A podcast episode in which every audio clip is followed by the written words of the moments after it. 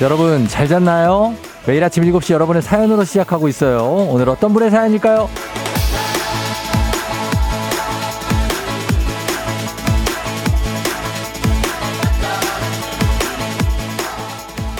K124266101님 새로 바뀐 팀장님 덕분에 새벽부터 잠이 안 와서 2시간 자고 출근합니다. 제발 오늘은 팀장님이 저를 찾지 않는 하루가 되길. 쫑디 같이 빌어줘요.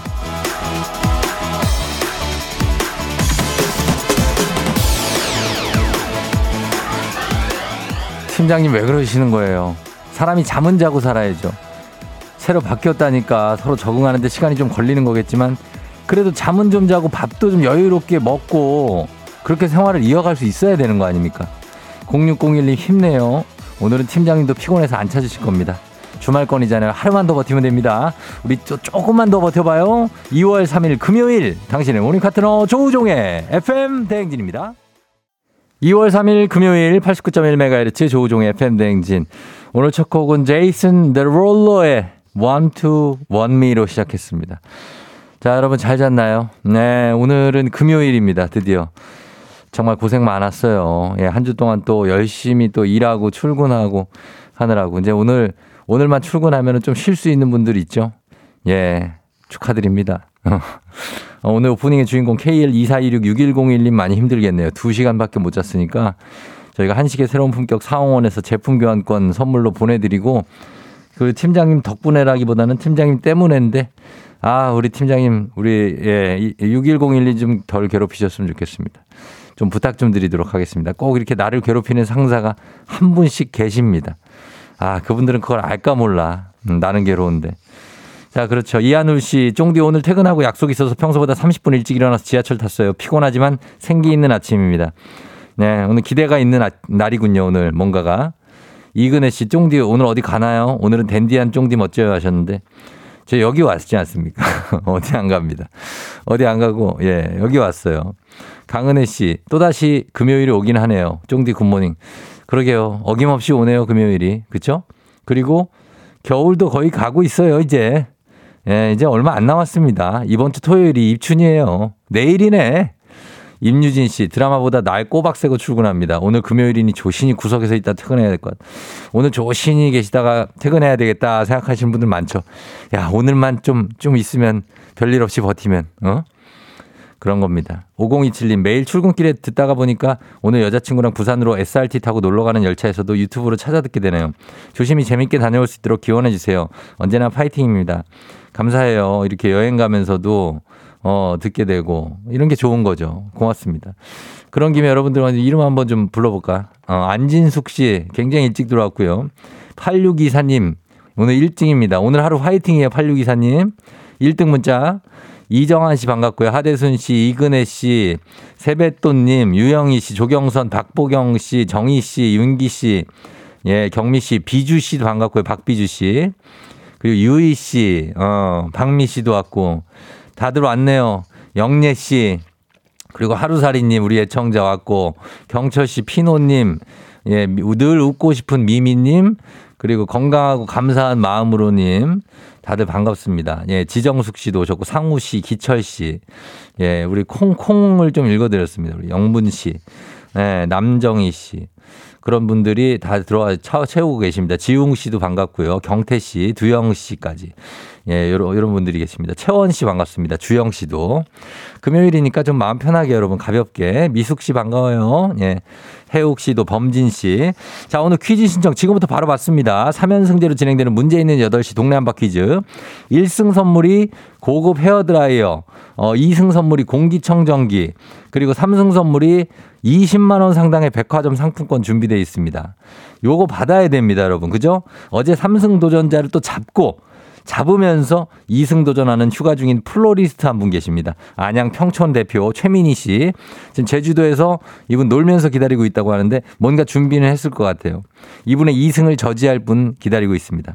8시에 퀴즈 푸실 분들 말머리 퀴즈 달아서 단문 50원 장문 100원에 문자 샵 8910으로 신청하시면 됩니다.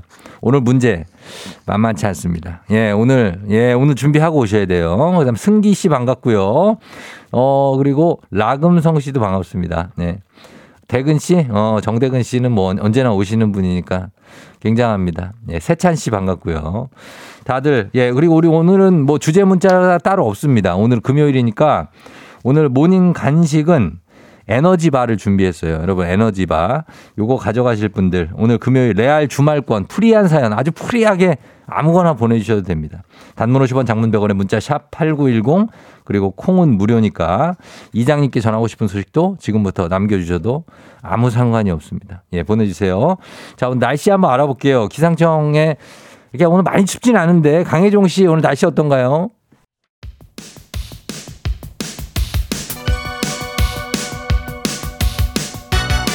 아하 그런 일이. 아하 그렇구나. 이어 DJ 송디스 파레와 함께 몰라도 좋고 알면 더 좋은 오늘의 뉴스를 콕콕콕 퀴즈 선물을 팡팡팡. 7시에 New 퀴즈 on the music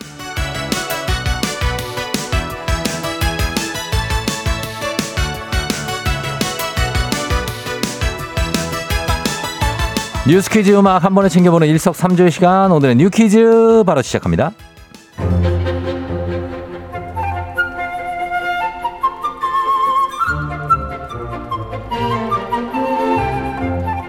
챗 GPT라는 인공지능 채팅이 전 세계적으로 화제입니다. 미국의 한 기업이 개발한 대화형 AI 채팅 애플리케이션으로 언어에 특화된 인공지능인데요. 한 달 사용자 수가 벌써 1억 명을 돌파했습니다. 엄청난 양의 데이터를 습득한 초거대 AI를 기반으로 기존의 AI를 넘어 인간 수준의 언어를 구사한다고 합니다. 일상적인 대화는 물론 시, 소설, 논문 작성, 번역, 코딩 같은 전문 분야 지식까지 만능이라고 하는데 최근에 국내 대학생이 챗 GPT의 도움으로 학점 A+를 받은 사례가 알려져 화제이기도 했죠. 수준도 꽤 높아서 미국 변호사, 의사 시험도 통과할 정도라고 합니다. 알파고에 이은 두 번째 충격. 아이폰이 나왔던 충격과 맞먹는다. 이제 구글의 시대는 끝났다. 라는 평까지 받고 있는 챗 GPT. 구글 같은 기존 거대 IT 기업들도 바짝 긴장 중입니다. 다만 표절과 대필 등 윤리적, 제도적으로 해결해야 할 부분도 많은데요. 빠르게 인류의 삶을 파고드는 최첨단 인공지능. 어떻게 활용하고 규제할지 숙제를 풀어야 할 때가 다가오는 듯 합니다.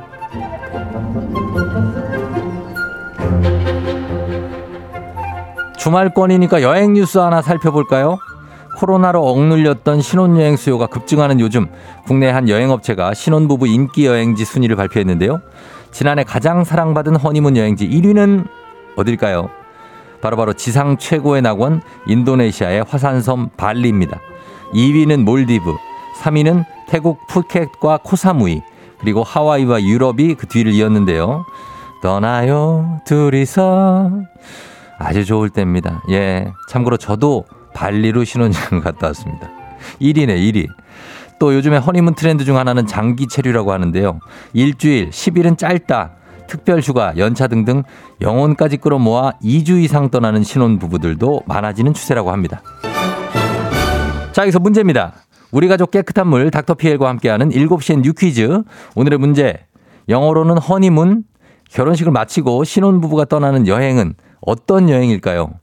1번 효도관광, 2번 신혼여행, 3번 이별여행. 이별여행을 떠나? 신혼여행을 여행을 떠나요? 아니면 효도관광을 떠나요? 자, 효도관광, 신혼여행, 이별여행 셋 중에 하나입니다. 정답 아시는 분들 음악 듣는 동안 단문 50원 장문 100원 문자 샵 8910 또는 무료인 콩으로 여러분 정답 보내주시면 됩니다. 정답자 다섯 분 추첨해서 선물 드릴게요. 자, 음악 들을 동안 여러분 정답 보내주세요. 음악은 이승기. 이승기 여행을 떠나요. FM 대행진에서 드리는 선물입니다. 수분 코팅 촉촉해요 유닉스에서 에어샷 U. 이너비티 브랜드 올린 아이비에서 아기 피부 어린 콜라겐. 아름다운 식탁 창조 주비푸드에서 자연에서 갈아 만든 생와사비. 판촉물의 모든 것 유닉스 글로벌에서 고급 우산 세트. 한식의 새로운 품격 사홍원에서 간식 세트. 문서 서식 사이트 예스폼에서 문서 서식 이용권. 메디컬 스킨케어 브랜드 DMS에서 코르테 화장품 세트, 갈베 사이다로 속 시원하게 음료, 첼로 사진 예술원에서 가족 사진 촬영권, 천연 화장품 봉프레에서 모바일 상품 교환권, 아름다운 비주얼 아비주에서 뷰티 상품권, everybody 엑센코리아에서 블루투스 이어폰, 소 나이산 세차 독일 소낙스에서 에어컨 히터 살균 탈취 제품, 판촉물 전문 그룹 기프코, 기프코에서 KF94 마스크, 주식회사 산과드레에서 한줌견과 선물 세트, 하남 동래북국에서 밀키트 복요리 3종 세트. 블라인드의 모든 것 월드 블라인드에서 교환권. 여 에스더 박사의 에스더 포뮬러에서 글루타치온 필름. 제부도 하늘길 서해랑에서 해상 케이블카 탑승권. 당신의 일상을 새롭게 신일전자에서 아쿠아 청소기. 하루 온종일 따뜻한 GL 하루 온팩에서 핫팩 세트. 건강을 생각하는 다양에서 오리 스테이크 세트. 전통 보약의 새로운 시각 트레서피에서 먹기 편한 한방 영양제 판촉 사은품 전문기업 하나원 비즈마켓에서 카우프만 프라이팬 세트. 제과 명장 송영광의 명장텐 베이커리에서 소금빵 시그니처 세트. 톡톡톡 예뻐지는 톡센필에서 마스크팩과 시크릿 티팩트. 줄기세포 배양액 화장품 더세린에서 안티에이징 케어 HC 세트. 디저트를 디자인하는 케이크 드라마에서 폭탄 카스테라 4종 세트. 주식회사 창원 H&B에서 내 몸속 에너지 비트젠 포르테 파라다이스 스파 도고에서 스파 입장권을 드립니다.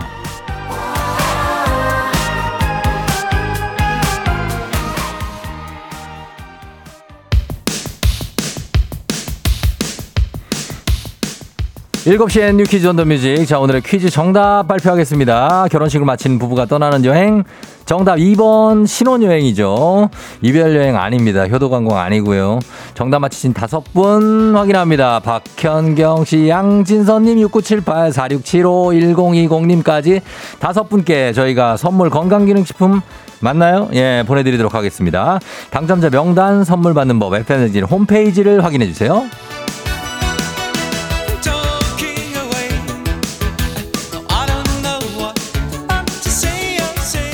자, 지금부터는 오늘의 간식 받으실 문자 한번 살펴봅니다. 금요일 프리하게 문자 주제 없습니다. 오늘 자유롭게 어, 사연 소개된 분들께 오늘의 간식 에너지바 모바일 쿠폰으로 바로 바로 쏴드릴게요.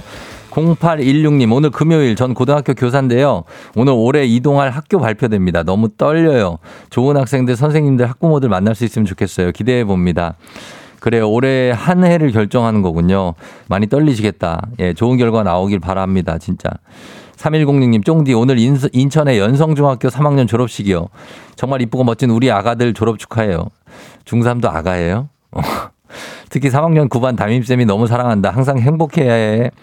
어, 그래. 중학, 중3. 이제 고등학교 올라가는구나. 예, 졸업 축하합니다. 진짜. 음. 축하하고, 고정호 씨, 이쁜 딸 하은이의 13번째 생일 축하해달라고 하셨고, 하은이 생일 축하해요. 그리고 최남희 씨는 큰아들 생일, 보석이라고 합니다. 우리 집에 보석. 올해 고3이라고 하는데, 이름이, 이름이 이상승. 이름이 상승이에요. 그럼 어떻게 성적이 상승할 수밖에 없지. 상승이, 예, 생일 축하하고 사랑한다고 합니다. 최남희 씨가. 그리고 4160님, 쫑디 어제 종로에서 생선구이를 먹는데요. 어, 거기에 종, 쫑디 사진이 있었어요. 무한지대 2009년 사진 샤방하던데요. 쫑디의 리지 시절 반가웠어요. 2009년이 언제예요? 2009년 보자. 11, 13년. 아, 나 정말 예, 굉장한 리지 시절입니다, 그때. 엄청났죠. 예, 거의 뭐 아, 디카프리오죠. 조카프리오. 예, 조카프리오. 정말 대단한 시절입니다. 예, 입사 3년 차인가 4년 차군요. 아, 굉장하네. 예. 7220님, 쫑디 저는 다음 주 휴가예요. 제주도 마라도 가려고요. 마라도요? 휴가 전 금요일 기분 들떠 있어요. 하십니다. 다음 주 휴가면 정말 좋겠다. 그쵸? 얼마나 좋아. 휴가 전에 금요일이면. K123125105님, 회사 직속 선배님이 사수 선배님이 돈을 빌려다는데 어떻게 할까요? 어떻게 할까요? 너무 난처해요. 적은 돈이지만 빌려주기가 좀 그래서요. 빌려주지 마요 이거는. 자기 소신이 있어야 됩니다. 안 빌려주고 그냥 버티면 됩니다. 광고 듣고 올게요.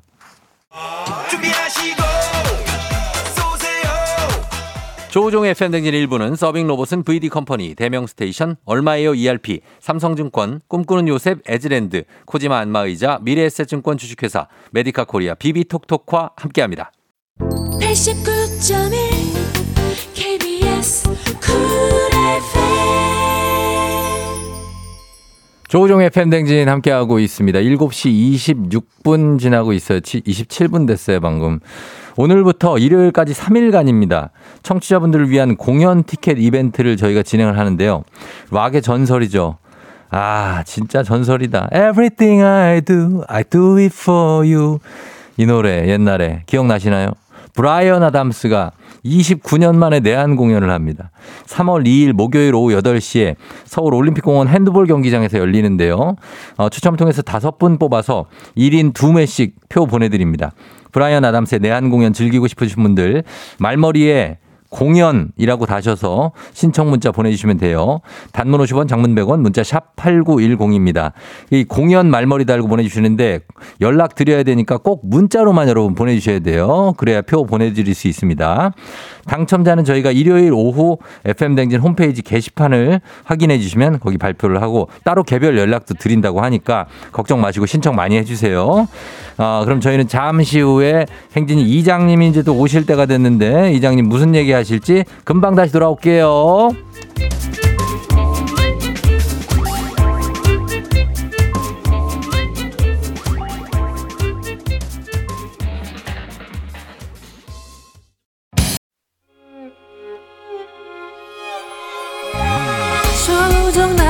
조정 나를 조정해줘 조정 나의 조정 나를 조정해줘. 하루의 시절 우정조가 간다. 아침엔 모두 FM 댕진. 기분 좋은 하루로 FM 댕진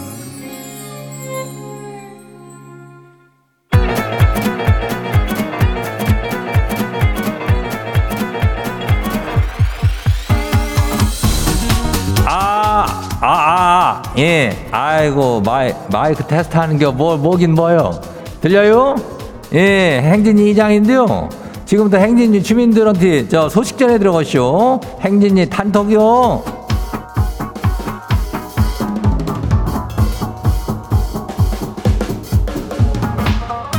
그래야 행진이 단톡 소식 다 들었시오? 어, 그 윤용성이라는 주민이시오. 이목 디스크 때문에 시술을 받았다고 하는데 이 평소에 다들 바른 자세를 하자라고 주민들한테 항시 이 강조를 하셨슈. 그러니까 지금 구부리고 있는 주민들 있죠. 어깨 펴고 등 펴고 그러고 들으면 돼요. 예, 무엇이 중요해요? 건강이 제일 중요한겨. 우리 행진이 주민들도 아프면 안 돼요. 예, 그리고 019 그 남편이 그 생일이요? 예, 그리고 최석범 씨, 그 최석범이 생일 축하야. 그리고 우리 용, 용성 주민원티는 저희가 건강 기능식품 2장 그냥 줄 테니까 이거 얼른 놨고 그리고 다들 퀴즈 신청도 하고 있는 거죠? 예, 어여 신청해서 퀴즈 풀고 선물 받아가요. 이거 연결만 돼도 뭐 저기 선물 주고 그러니까 이 말머리 퀴즈 이렇게 달고 문자가 샤프고 89106. 예, 그죠? 단문이 50원이 장문이 100원이 이 짝으로 신청들 하면 돼요. 그리고 오늘 행진이 사연 저기 거시기 한 우리 주민들한테는 오리 스테이크 교환권 이거 나가요. 예, 가니까 요것도 받아가면 돼요. 그리고 우리 행진이 단톡 한 바람 봐요. 예, 첫 번째 가시기 봐요. 누구요? 양미리 주민이요? 이름이 양미리요? 어, 그래. 요 양미리는 생선인데 아무튼 간에 이름이 될 수 있쇼. 어, 그래요. 이장님, 저희 집 거실 한쪽에 크리스마스 트리랑 선풍기가 있쇼. 이거 정리해야지, 해야지 하다가 여태 못했쇼. 아, 근데 여덟 살 우리 딸이 좀 있으면 여름이고 그리고 조금 있으면 또 크리스마스니까 그냥 두래요. 듣고 보니까 맞는 말 같기는 한데 이거를 이렇게 된 이상 그냥 둘까요? 이거라면은 크리스마스 트리라면은 지금 이제 2월 달이면은 아직 10개월이 남은 거 아니야? 어? 그렇다면은 지금도 가지고 이걸로 더운 여름을 보내기는 좀 그렇지 않아? 여기가 무슨 어디 저기 동남아시아도 아니고. 그러니까 살짝 좀 치워놔요. 예, 안 보이는 뒤로. 그랬다가 다시 빠면 되는 우리 8살 딸이 뭐 맞는 얘기를 한겨 그렇지만은 그래도 살짝 조금 치워놨으면 좋건데? 예 그래요. 다음 봐요. 누구요? 두 번째. 7613 주민 아시오? 예, 예 왔네.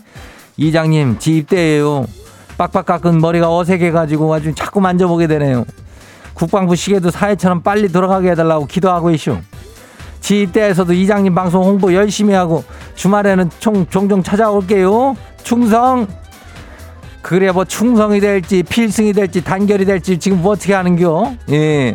아무튼 간에 이 군대라는 것은 이장도 뭐 예, 다녀왔지만은 아주 그냥 강원도 최전방이었지 고성이라고 그지?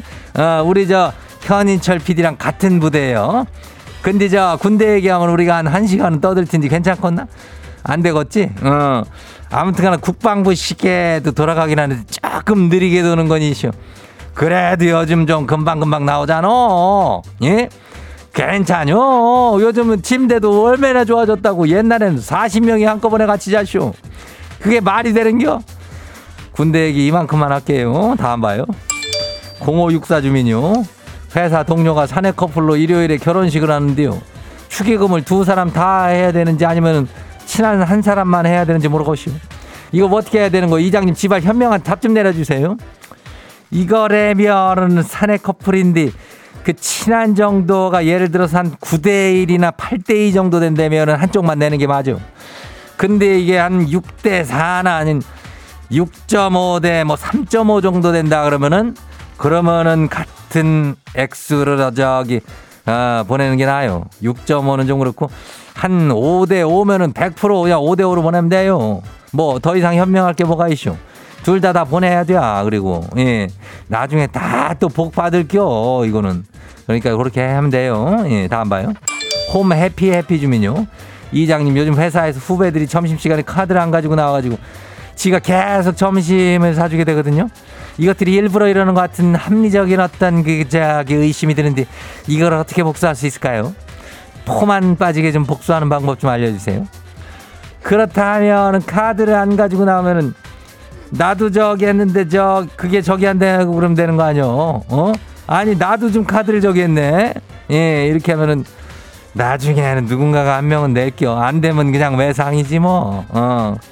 폼이 좀 빠지긴 할 텐데. 폼 빠지고 복수해야지. 폼 안 빠지고 복수하는 법은 시상도 존재하지 않는겨. 예, 그래. 다음 봐요.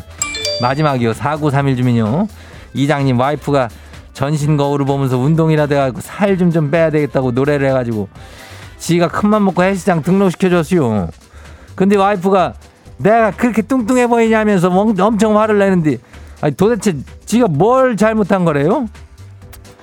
그냥 뭐 이것저것 잘못이 좀 있다고 봐야지. 예, 전반적으로 잘못한 겨. 그걸 가지고 뭐 등록을 시키면서 좀 뭔가 잠꼬대 같은 걸 소리로 뚱뚱하다 그런 거 아니야?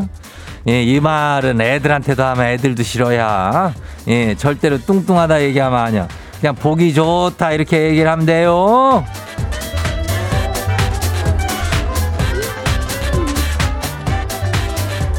그래요. 오늘 소개된 행진이 가족들한테는 오릴 스테이크 교환권을 저기 해드려요. 예, 가니까. 그 행진이 단통 매일 열려요. 매일 열리니까 행진이 가족들한테 알려주시면 정보나 소식이 있으면은 행진이 요거 말머리 달아주고 보내주면 돼요. 예, 단문이 50원이, 장문이 100원이, 문자가 샤프고 89102니까, 어, 콩은 무료죠. 어, 일단은 저, 우리, 저, 노래 듣고 올게요. Yeah. 조유리, Love Shhh.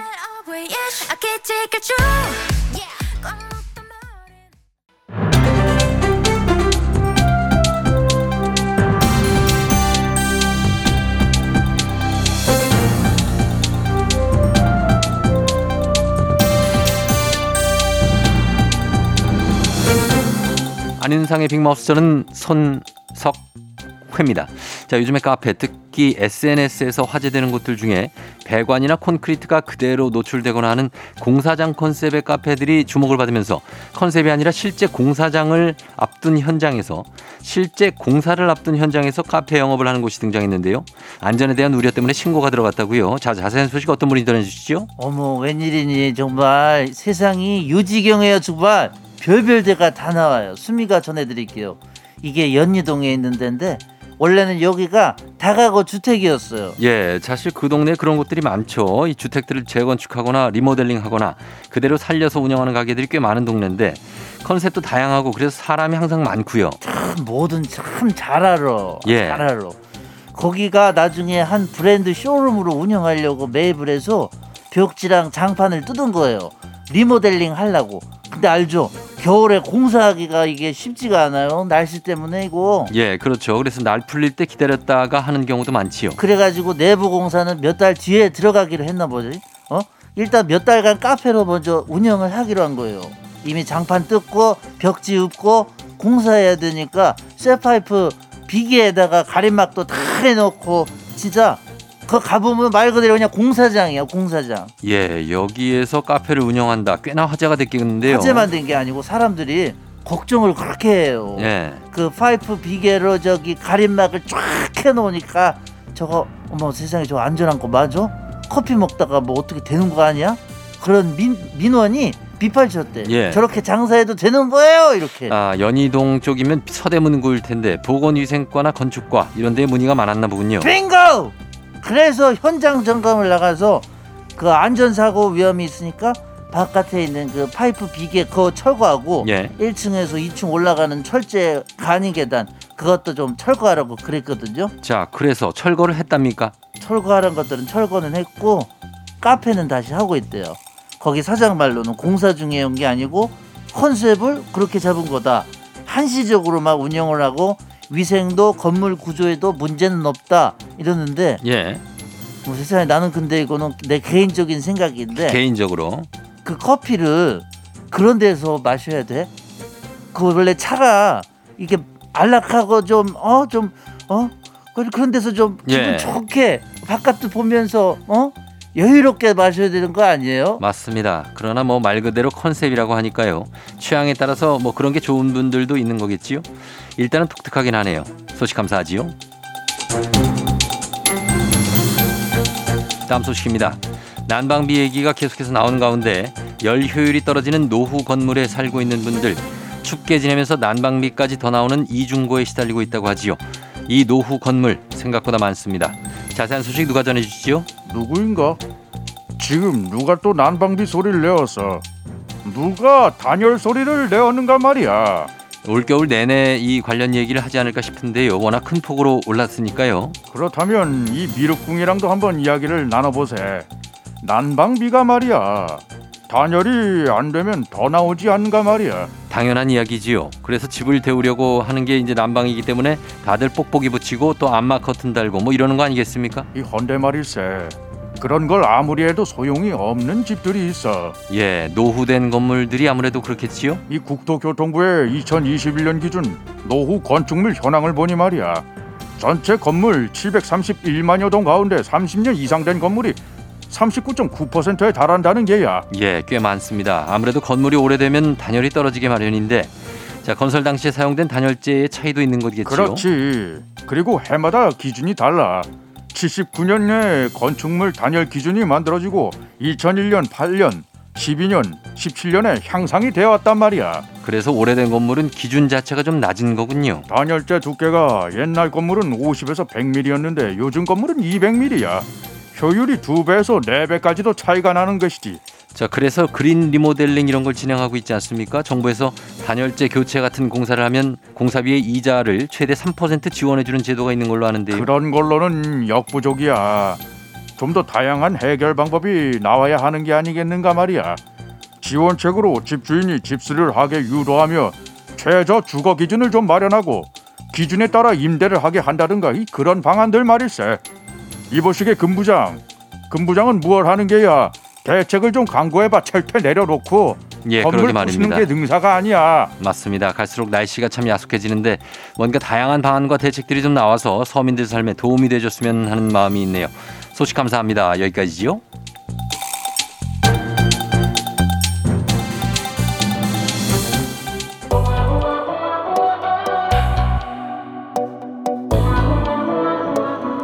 BTS 작은 것들을 위한 시.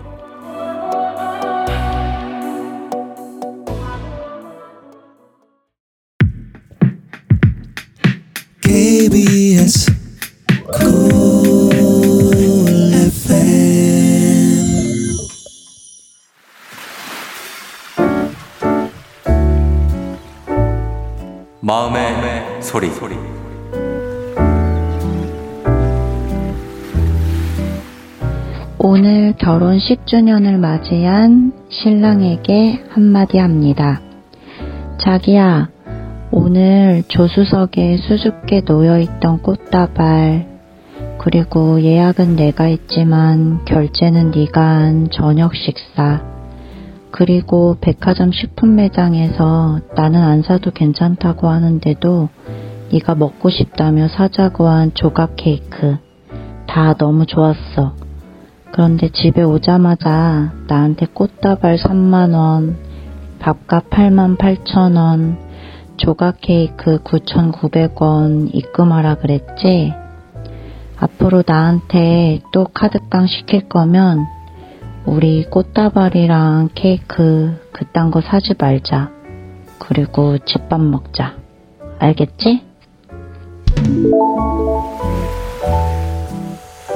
자, 오늘은 뽀사르님의 마음의 소리였습니다. 뽀사르. 아, 뽀사르님께 저희가 가족 사진 촬영권 보내드릴 텐데, 어, 요거 그냥 무료입니다. 예, 찍으시면 되고요. 아, 이게 굉장하네. 어, 신랑 결혼 10주년 축하드리고, 어, 신랑이 이렇게, 어, 강은혜 씨가 결혼 10주년인데 1주년 신용 같은 느낌은 뭘까요? 남편분이 알뜰하시네요. 그 두 분 다 알뜰하신 것 같아요. 그죠? 예. 그래서 이런 거를 밥값 8만 8천, 조각 케이크 9,900, 아, 그 다음에 입금을 요거 들어오라는 얘기입니다. 아, 이거 굉장하신 분이네요. 예.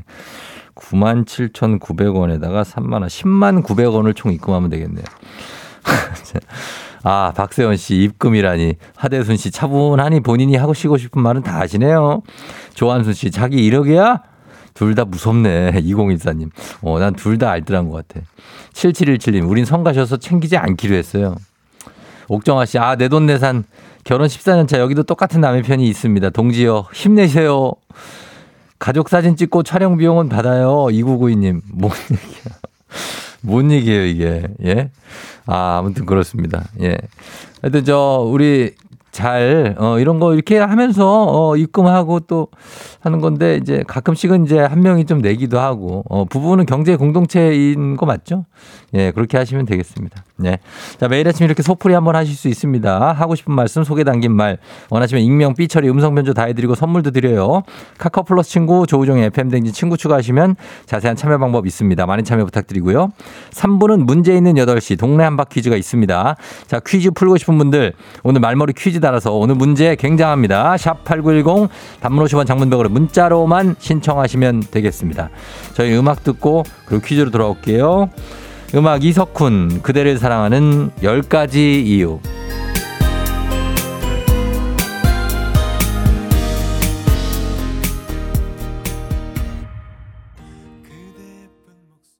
오늘 내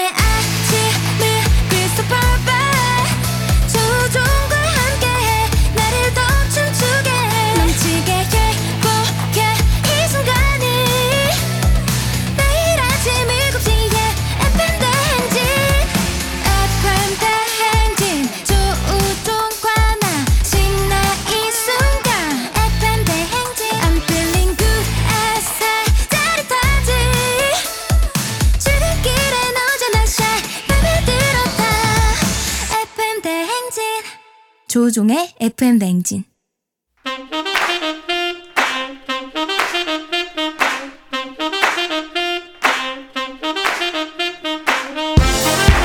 바쁘다 바빠 현대사회 나만의 경쟁력이 필요한 세상이죠. 눈치식 순발력 한 번에 길러보는 시간입니다. 경쟁인 꼽히는 동네 배틀 문제 있는 8시 동네 한바 퀴즈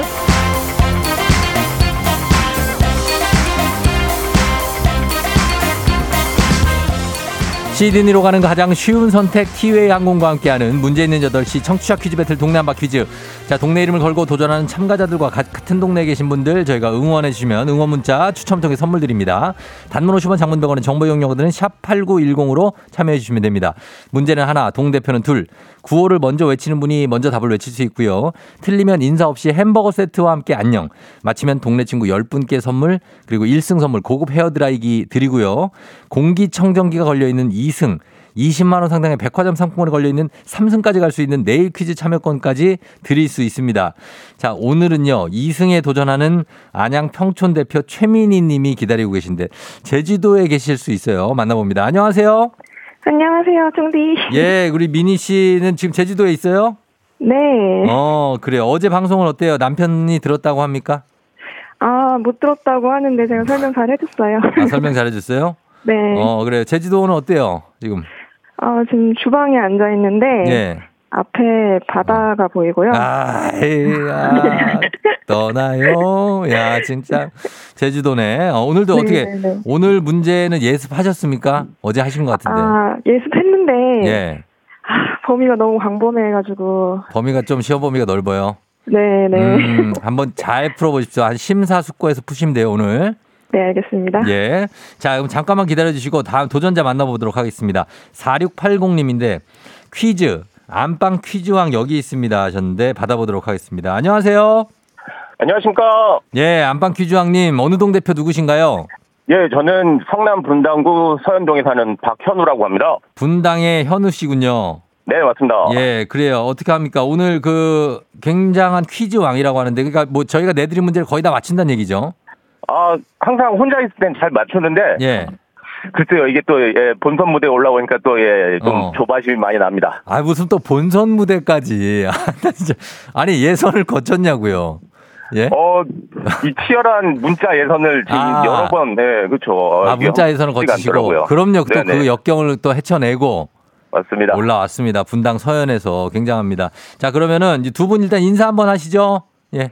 안녕하십니까. 안녕하세요. 좋습니다. 예. 자, 평촌의 최민희 씨, 분당의 박현우 씨. 두 분 구호 정할게요. 최, 민희 씨 뭘로 할까요? 저 정답 하겠습니다. 정답 가고, 그 다음에 현우 씨는요? 저는 유호 하겠습니다. 유호? 네. 어, 이거 감탄사예요? 아니요, 저희 아들 이름이 서유 서호거든요. 아, 네, 아들 이름이? 예, 글자 따서 유호 이렇게 아, 하겠습니다. 유호 좋네. 알겠습니다. 정답 대 유호로 가겠습니다. 자, 두 분 연습 한번 해볼게요. 구호 연습할게요. 하나, 둘, 셋. 유호. 좋습니다. 자, 퀴즈 힌트는 두 분 다 모를 때 드립니다. 힌트 나하고 3초 안에 대답 못 하시면 두 분 동시에 안녕 하실 수 있습니다. 자, 문제 드립니다. 내일이면 입춘입니다. 요즘은 잘 안 하지만 입춘 날이면 기운을 기원하며 입춘방, 즉 대문 좌우에 유호. 글을 자, 유호 빨랐어요. 유호. 입춘 대길. 입춘 대길. 입춘 대길 안녕 안녕 유호. 자, 입춘 대길. 그리고 입춘 대길이 있어요. 그리고 땡땡땡땡. 요게 오늘 문제입니다. 좋은 일, 경사스러운 일이 많이 생기라는 뜻의 문구인데요. 입춘대길과 대꾸를 맞춰 붙이는 네 글자. 뭐라고 써 붙입니까? 입춘대길. 그리고 자, 미니 시기에 있습니다. 입춘대길 뭐뭐뭐뭐 네 글자. 자, 힌트 주세요. 5초 드리겠습니다. 5초. 예, 5초. 힌트 안 아. 주시나요? 예, 그냥 맞힐 수 있어요. 그냥 맞힐 수 있습니다. 아, 그냥 맞힐 수 있어요. 순대길. 5, 4, 3. 자, 제주도 2. 앞에 바다가 펼쳐져 있고 1. 지금 문제를 맞춰야 되고 안녕 이제는 안녕 이 그렇습니다. 말 예. 현실 퀴즈의 세계는 이렇게 내 냉정한 겁니다, 여러분. 힌트를 안 드린 것도 아닙니다, 심지어. 자, 정답은 건양다경입니다. 건양 맞출 수 있다고 제가 분명히 얘기를 건양 맞출 수 있습니다. 자, 건양다경 정답이었고 두 분 다 안녕. 이제는 안녕. 떠났습니다. 박지철 씨, 홍희영 씨, 건양다경, 이현주 씨, 입춘대길 설마 그걸 문제로 내겠어요? 김은엽 씨 만사 형통 아닌가요? 하시는데 만사 형통하시기 바랍니다. 자, 이렇게 해서 K124098111님 보내주신 신도시 더비는 결국 무승부로 끝이 나도록 아, 하겠습니다. 이렇게 마무리가 됐고 아쉽지만 건양다경 많은 좋은 일과 경사스러운 일이 많이 생기라고 기원하는 말이니까 여러분도 많이 얘기하시기 바랍니다. 자 그러면 어 이제 뭐 제로 베이스예요. 예, 제로 베이스로 다시 또 출발하게 되는 거니까 여러분들 신청하시면 되겠습니다. 앞으로 자 청취자 문제 내드릴게요. 여러분이 푸실 수 있는 문제입니다. 내일 모레 이번 주 일요일이 정월 대보름이죠. 정월 대보름에 하는 민속 행사가 많습니다. 다리 밟기, 쥐불놀이, 뭐 부럼 깨물기, 귀발기 술 마시기 뭐 많은데 이거 팔기가 있습니다. 해 뜨기 전에 남에게 올 한 해 이걸 파는 거죠. 한자어로는 매서라고 하고 친구 이름을 부르고 친구가 대답하면 내 이거 사가라. 이거 너 이거 뭔데 이거 하고 이름 외치는 이거 팔기. 이거 여름철에 더운 기운 뭐 더 이상 힌트를 드릴 수가 없습니다. 정월 대보름에 파는 것 다음 중 무엇일까요? 보기까지 드립니다. 1번 더위 내 더위 니 더위. 2번 부동산 내 부동산 니 부동산. 이것 좀 사가라. 3번 영혼 내 영혼 니 영혼. 다 사가라. 예, 이 중에 답이 있습니다. 더위, 부동산, 영혼 내 더위, 니 더위, 내 부동산, 니 부동산, 내 영혼, 니 영혼. 정답 보내시고 짧은 걸 50원, 긴건 100원, 문자 샵 8910, 콩은 무료입니다. 정답자 10분께 선물 드릴게요. 자, 오늘 재미있는 오답 한 분 추첨해서 주식회사 홍진경 더 만두에서 만두도 보내드리도록 하겠습니다. 자, 음악 듣는 동안 정, 내 뱃살 아닙니다. 예, 한민희님, 내 뱃살, 니 뱃살. 이거 아니에요. 자, 보내주세요. 자, 정답 받아보도록 하겠습니다. 음악은요, FX, Hot Summer. FX의 Hot Summer 듣고 왔습니다. 자, 이제 청취자 퀴즈 정답 발표할게요. 정답 바로, 두구두구두구두구두구두구. 더위 팔기, 더위죠. 예, 내 더위 사가라. 이렇게 얘기하죠. 정답 맞힌 분들 중에 10분께 선물 보내드릴게요. 조우종의 FM대행진 홈페이지 선곡표에서 명단 확인해 주시면 되겠습니다. 자, 그리고 오늘 오답이 어떤 게 왔을지 오답 한번 볼게요. 어, 2166님, 광팔기. 예, 광팔기 아니고요. 한, 어, 6137님, 내 빚 가져가라. 예, 내 빚, 내 빚을 가져가라.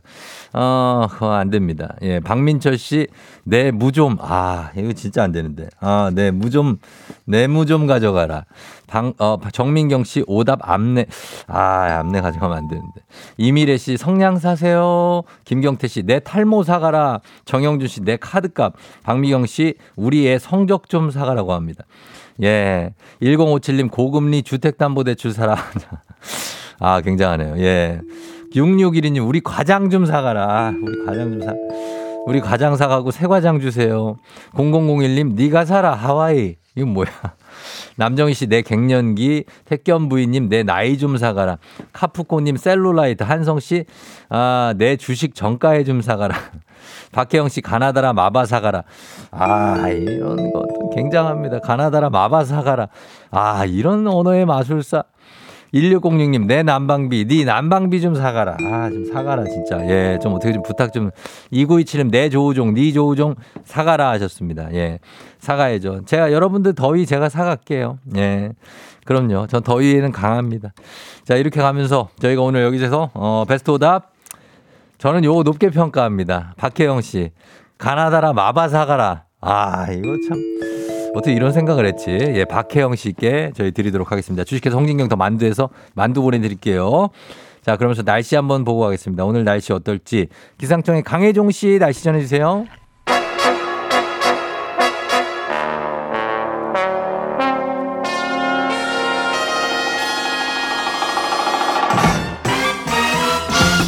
간추린 모닝뉴스. 자, 범버런 범블리블리 범블리 KBS 김준범 블리블리 기자와 함께합니다. 안녕하세요. 아, 김준범 기자. 네, 안녕하세요. 네네. 자, 아, 또 오늘 헬기편으로 도착을 하셨는데, 예, 지금 내렸나요? 예, 내려왔습니다. 아이고, 여기 두 바퀴를 구르셨는데 괜찮아요?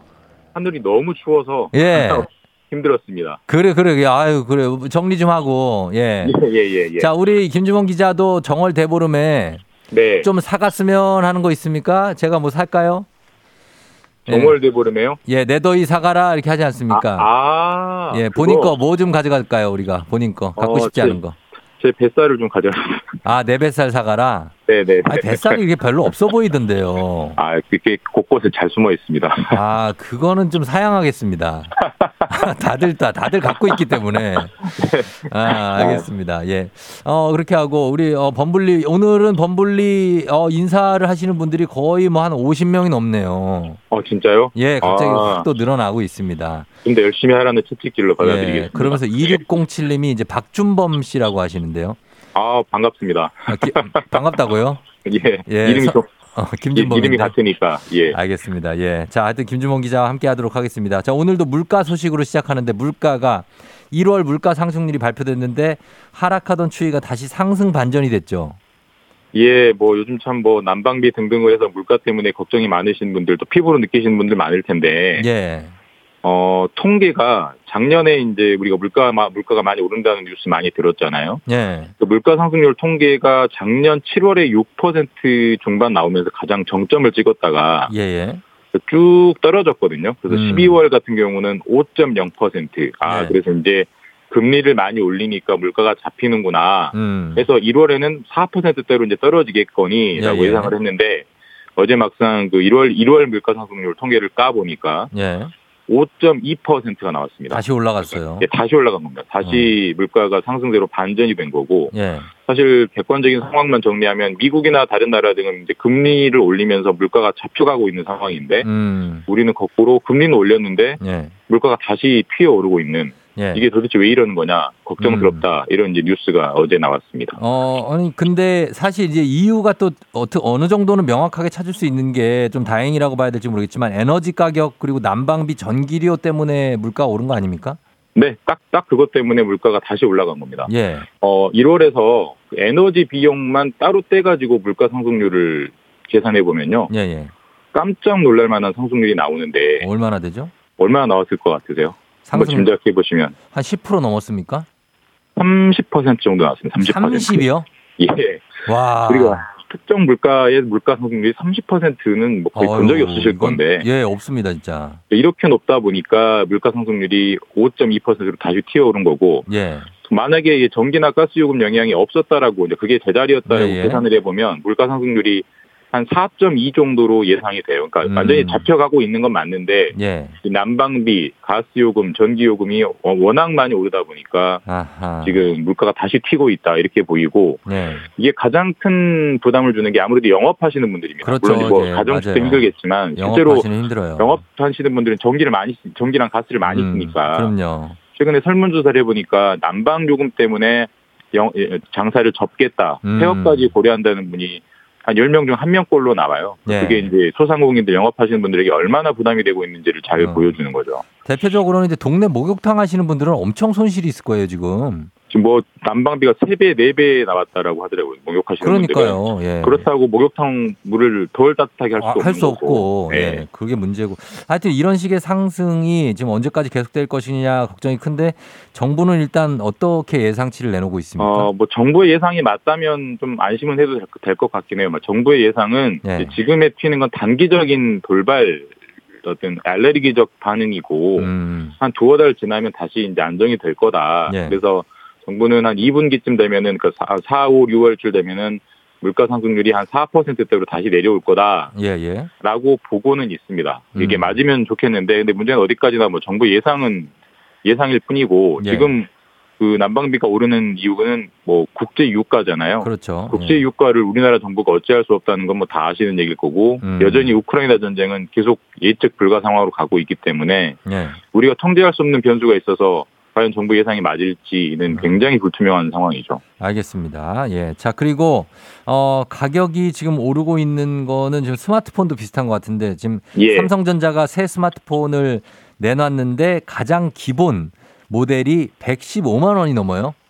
항상 이제 뭐 삼성전자랑 애플이 최신 스마트폰을 내면 경쟁적으로 기사들이 나오고 보도가 되잖아요. 예. 그때 항상 지금까지는 이런 성능이 추가됐다, 뭐 카메라가 이렇게까지 좋아졌다 이런 것들이 주요 주제가 되는데 그렇죠. 예. 이번에는 가격이 주제가 되고 있습니다. 어, 아. 삼성이 갤럭시 S23, 예. 23를 내놨는데 뭐 성능 당연히 좋아졌죠. 좋아졌는데 예. 가장 기본 모델이 115만 5천 원으로 책정이 됐고 어, 최고 사양, 최고 네. 사양은 200만 원 정도입니다. 200이나 되는군요. 예, 그래서 이 에- 갤럭시 S22, 그러니까 전작이랑 비교하면 가격이 평균 한 15% 정도가 올랐고 사실 이게 예. 너무 비 너무 비싸거든요. 그래서 비싸네요. 예. 뭐 이게 사기도 그렇고 어. 최근에 실제로 보면은 요- 최신 스마트폰보다는 요즘은 중고 스마트폰을 찾는 어. 비율도 아주 크게 늘고 있습니다. 이것도 결국 물가에 따른 소비 패턴의 변화라고 예. 볼수 있을 것 같습니다. 그러니까 사실 요즘 스마트폰 성능도 크게 개선됐지만 스마트폰 교체 주기를 좀 길게 가져가시는 분들도 많은 것 같고 또 내구성이 좋아져가지고 관리 잘하면 오래 쓸 수 있지 않습니까 스마트폰? 맞습니다. 실제로 뭐 지금 요즘은 예전에 뭐 2년마다 바꾸고 그런 게 있었는데 요즘은 음. 그럴 필요가 없을 정도로 튼튼하거든요. 예. 사실 이 부분에서 우리나라 소비자들이 해외보다 확실하게 손해 보고 있는 게 있는데 뭐냐면 네.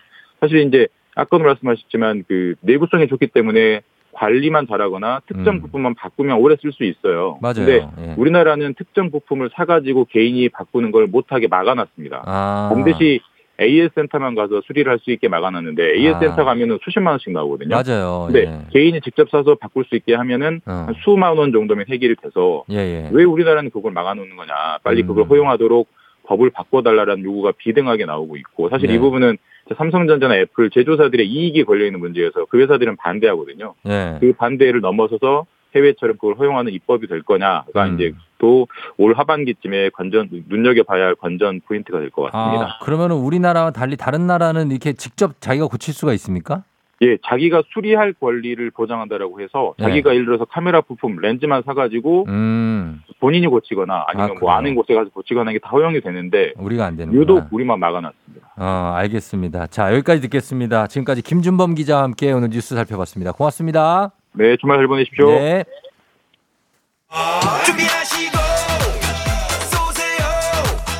조우종의 FM대행진 3부는 천재교과서 밀크티, 지벤컴퍼니웨어, 공무원 합격 해커스 공무원, 메가스터디 교육, 와우패스, 취업률 1위 경복대학교, TS푸드 금천미트, 경기주택도시공사, 프리미엄 소파의 기준 에싸, 금성침대와 함께합니다.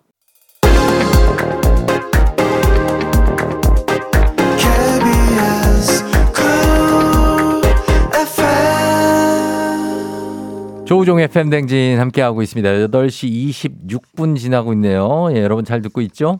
어, 김미영 씨가 오늘은 북스타그램 어떤 책을 소개해 주실지 기대가 되고 기다려지는 저의 마음입니다. 미영 씨가 1부부터 기다리고 계시다고 하는데 오늘이 북스타그램이 이제 금요일로 옮긴 첫 시간이기 때문에 원래 주말 코너인데 예, 원래 평일에 또 있었죠? 예. 아무튼 역사가 긴데 일단 기대해 주셔도 좋습니다, 오늘. 예, 두 번째 시간인가요? 아, 두 번째인가? 그렇군요. 예. 자, 북스타그램 박태근 본부장과 함께 하는데 잠시 후를 기대해 주시기 바랍니다. 금방 돌아올게요.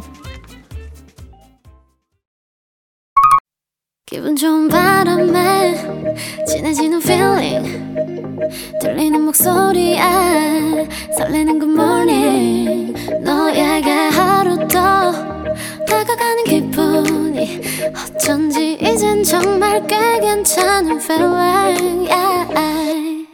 매일 아침 조우종의 FM 댕진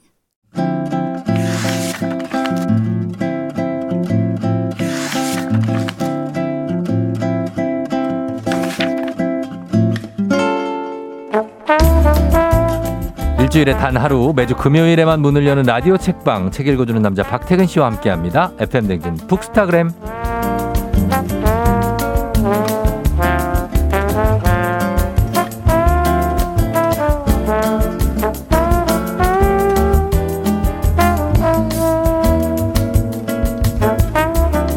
창문을 뚫고 뛰쳐나가 놀고 싶은 금요일 한껏 흐트러지고 싶은 주말권에 교양 있게 차분하게 우리의 마음을 다잡아 주실 분이죠. 책임남 박태근 본부장님 어서 오세요. 네, 안녕하세요. 박태근입니다. 예, 어, 박태근 본부장님은 어떻게 잘 지내셨나요? 이제 입춘이 내일인데. 아, 봄 너무 기다리고 있었어요. 어. 왜냐하면 저는 봄이 오면 네.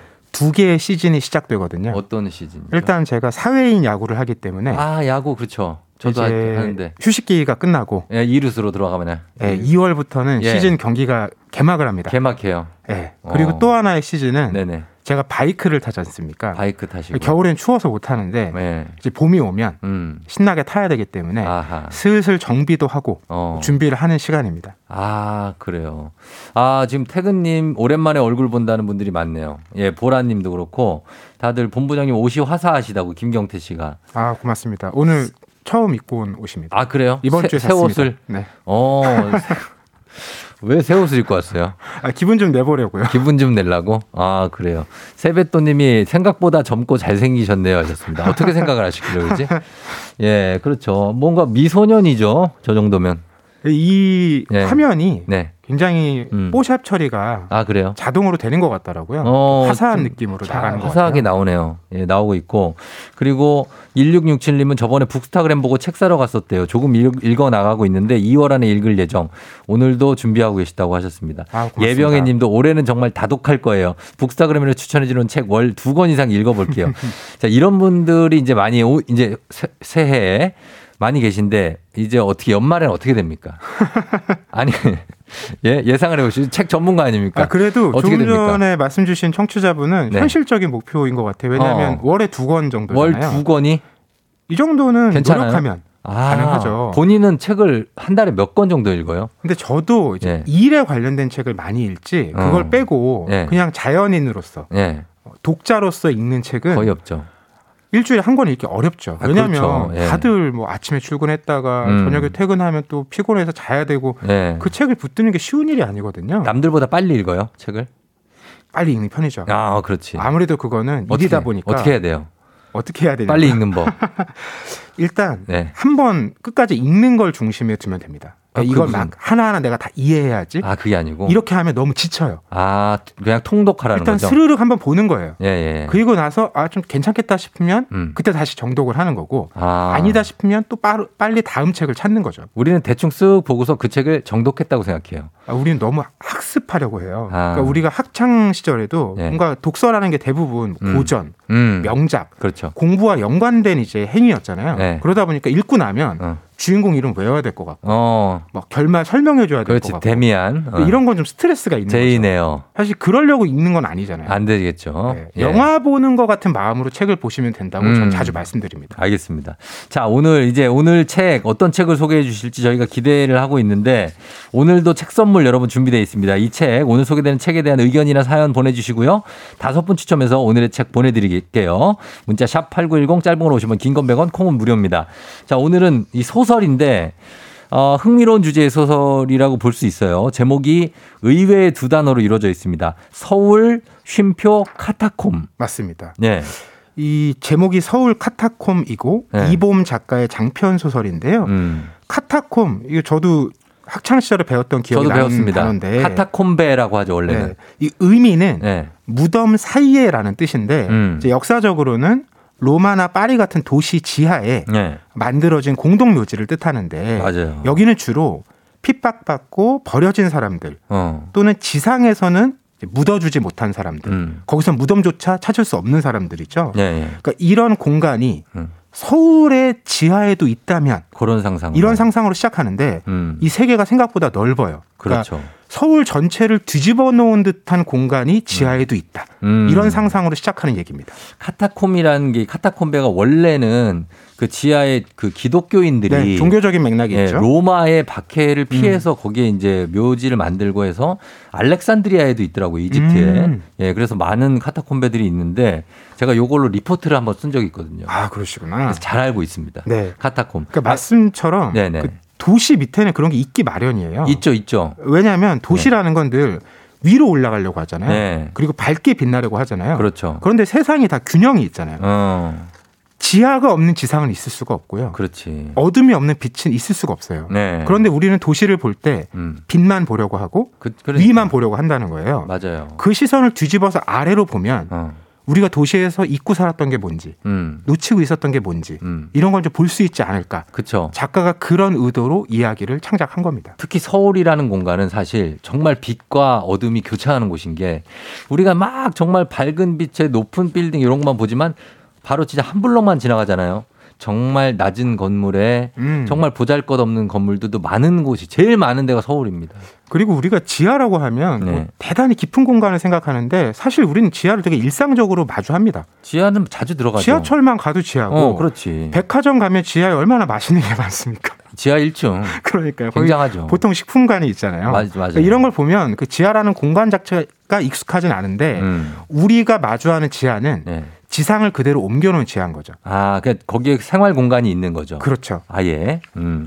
그래서 정말 깊은 지하를 그리고 있는데 어, 이 소설에 지- 처음부터 줄곧 지하에서 시작을 거의 하잖아요. 맞아요. 그래서 지상에서 이곳을 어떻게 보고 있는지 요거는 설명은 없죠. 그 맞아요. 정도. 그건 알 수 없고 네. 지하의 사람들이 어떻게 생각하는지를 중심으로 그리고 있어요. 음. 그리고 소설을 딱 펼치면 네. 그냥 시작부터 주인공이 네.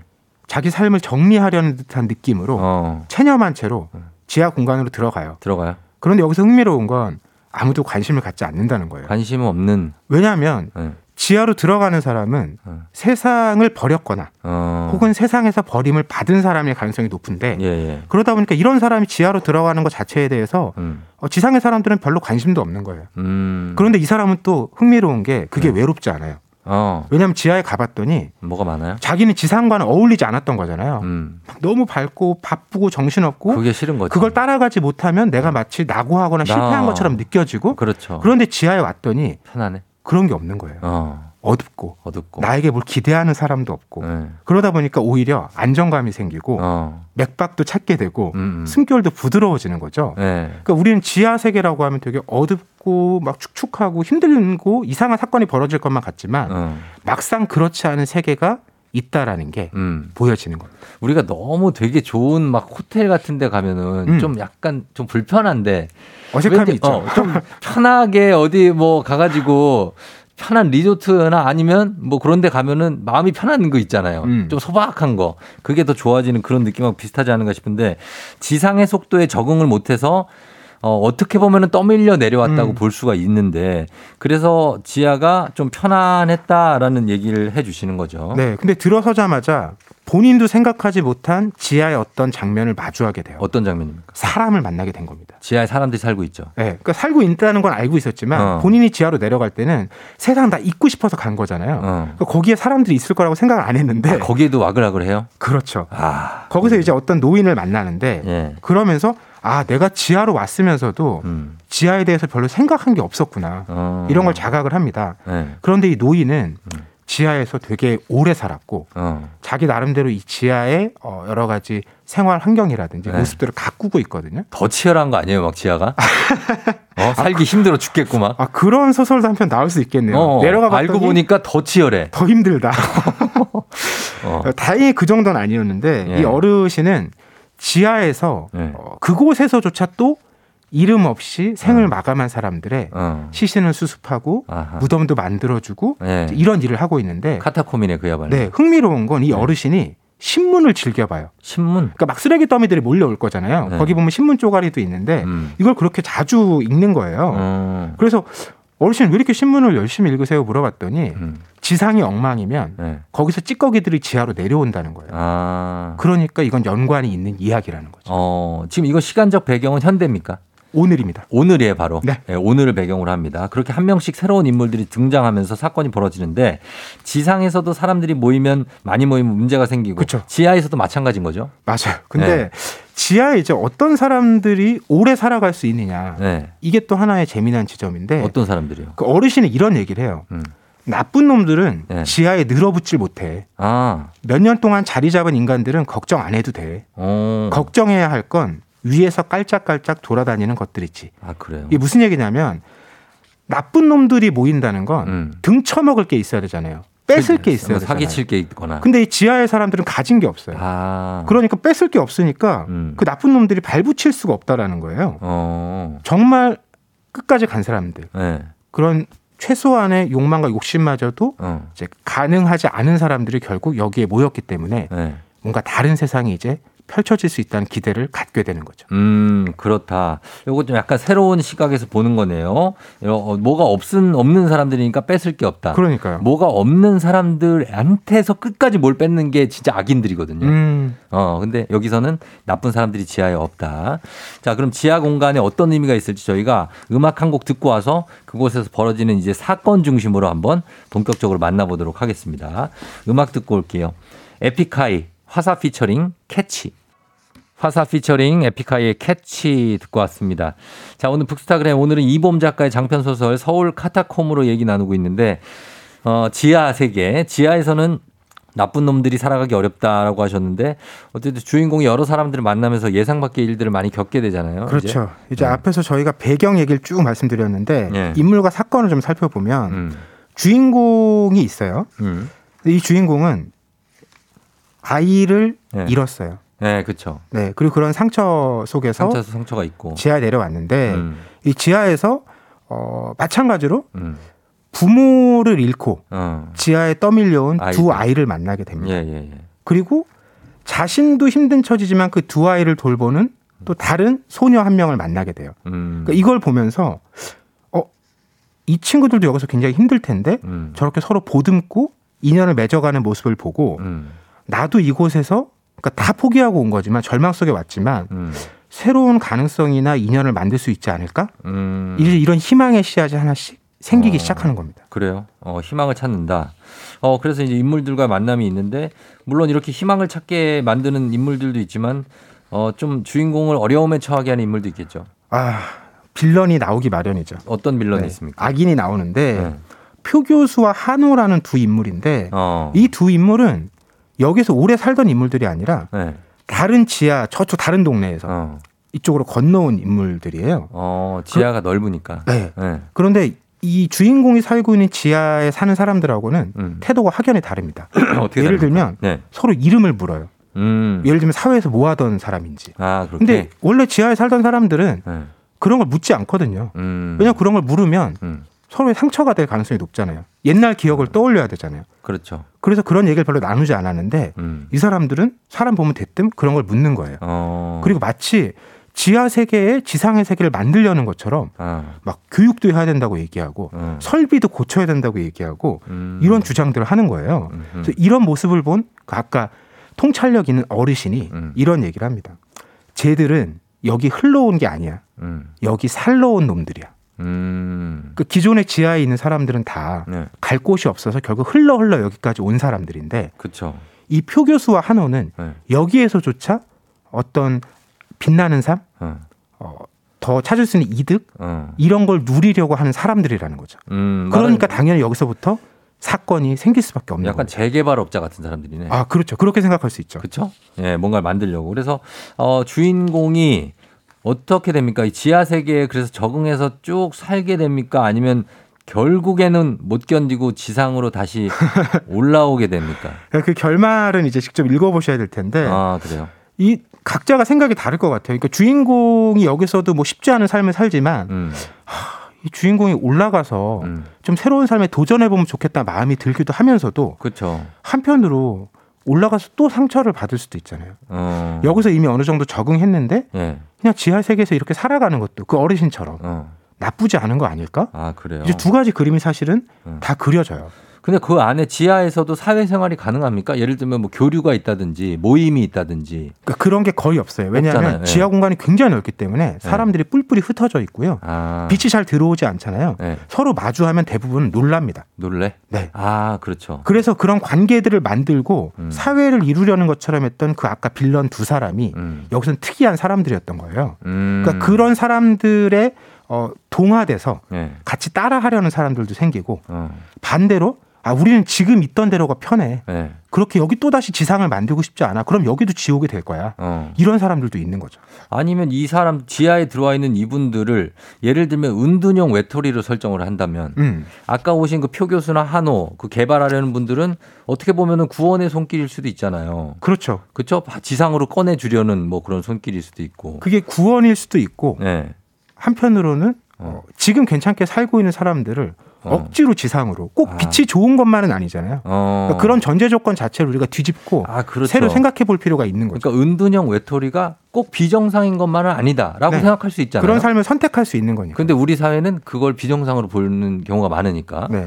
자, 그래서 두 방향 모두가 나름 이유가 있어서 우리가 살고 있지만 어느 쪽이 더 나은 선택인지는 사실 답은 우리가 내릴 수는 없습니다. 맞아요. 네. 네. 근데 애초에 이제 지하에 온 사람들의 마음을 잘 표현한 문장 하나가 있어요. 음.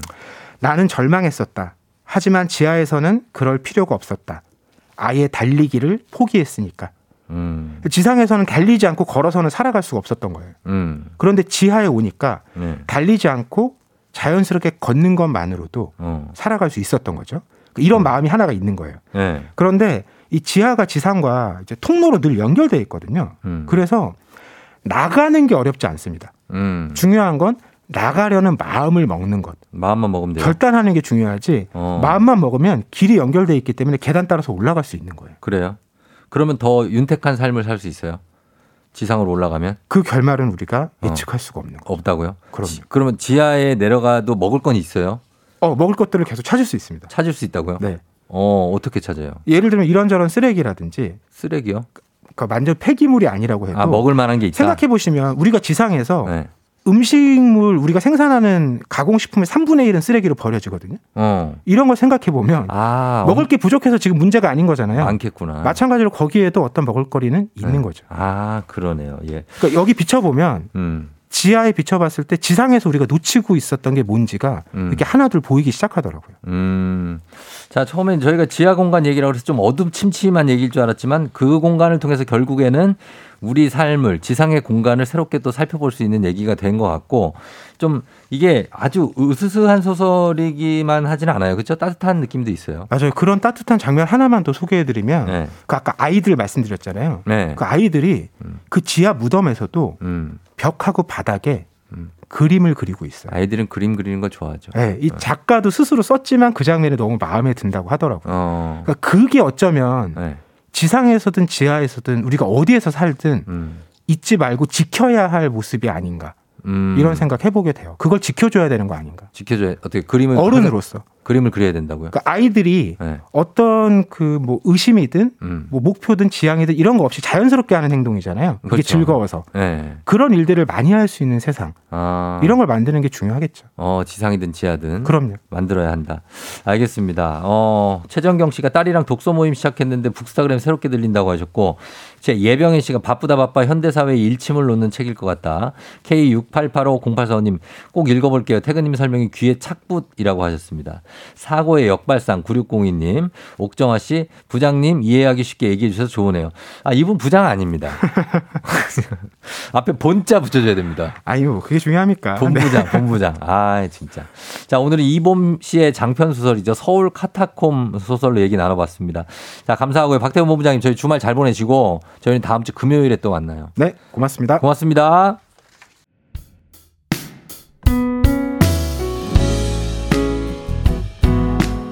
FM 대행진 오늘은 여기까지죠. 예, 금요일 여러분 잘 보내시길 바라면서 오늘도 여러분 응원합니다.